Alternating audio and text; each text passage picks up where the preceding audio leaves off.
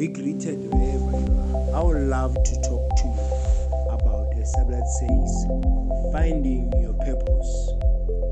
Most people they are living their lives without finding their own purpose. Some they live their life based on fantasy, while others they live their lives based on a certain purpose. Do you know your own primary purpose? Have you discovered what you are born for? Have you realized the things that you are assigned for you to achieve even in this world? Do you know your own primary assignment in this world? It's so important that above everything else, for us to know our own purpose, we must have a relationship with God. The Bible says in the book of Jeremiah, chapter 1, it says, Before I formed you in your own mother's womb, I knew you, I set you apart, and I appointed you as a prophet over the nation.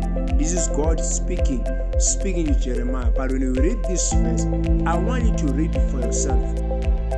God knows you. God have ordained your own purpose before you are born. God have set you apart before you are born. God have given you a certain gift and a certain assignment for you to fulfill in this world. Do you know your own primary purpose, or just living your own life in anyhow? It's so important that you discover that which you are born for. Remember, your own purpose will make you to live your own lifestyle differently.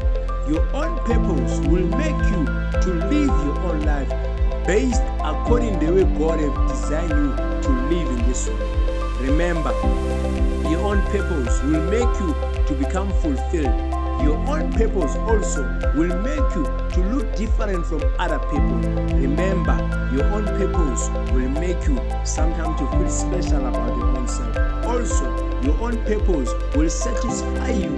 Will bring the joy that you desire to have in this world. I challenge you wherever you are at, may you find your own purpose in this world. Remember, you're not born, you're not just born for nothing, but you are born for a certain task and a certain assignment to fulfill in this world. So I challenge you wherever you are at, may you discover that which you are born for.